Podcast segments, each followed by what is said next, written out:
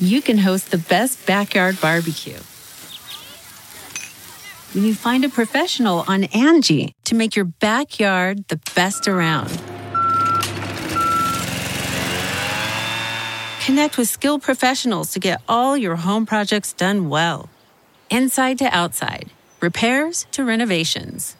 Get started on the Angi app or visit Angi.com today.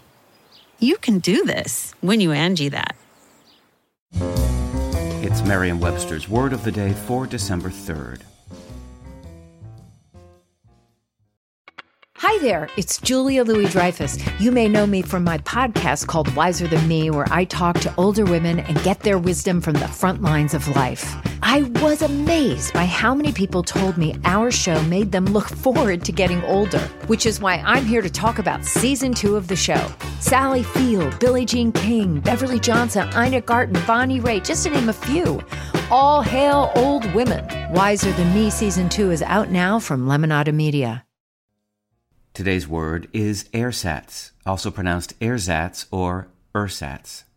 Ersatz is spelled E R S A T Z. It's an adjective that means being a usually artificial and inferior substitute or imitation. Here's the word in a sentence from Time by Melissa Locker. If you want to keep your drinks cold without constantly running to the ice machine, using the laundry bag as an ersatz ice chest is a great option. Ersatz can be traced back in English to the 1870s, but it really came into prominence during World War I. Borrowed from German, where Ersatz is a noun meaning substitute, the word was frequently applied as an adjective in English to modify terms like coffee made from acorns and flour made from potatoes, ersatz products resulting from the privations of war. By the time World War II came around, bringing with it a resurgence of the word along with more substitute products, ersatz was wholly entrenched in the language. Today, ersatz can be applied to almost anything that seems like an artificial imitation.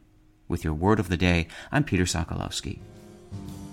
Visit Merriam-Webster.com today for definitions, wordplay, and trending word lookups.